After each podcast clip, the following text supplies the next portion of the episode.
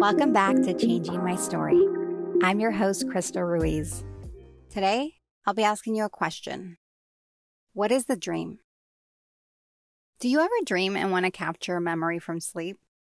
I rarely remember my dreams, but when I do, I want to capture that magic, but it usually slips away as easily as it came.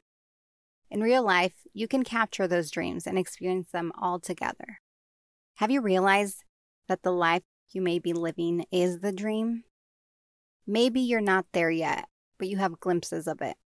You have the car you always wanted, or the job you dreamed of.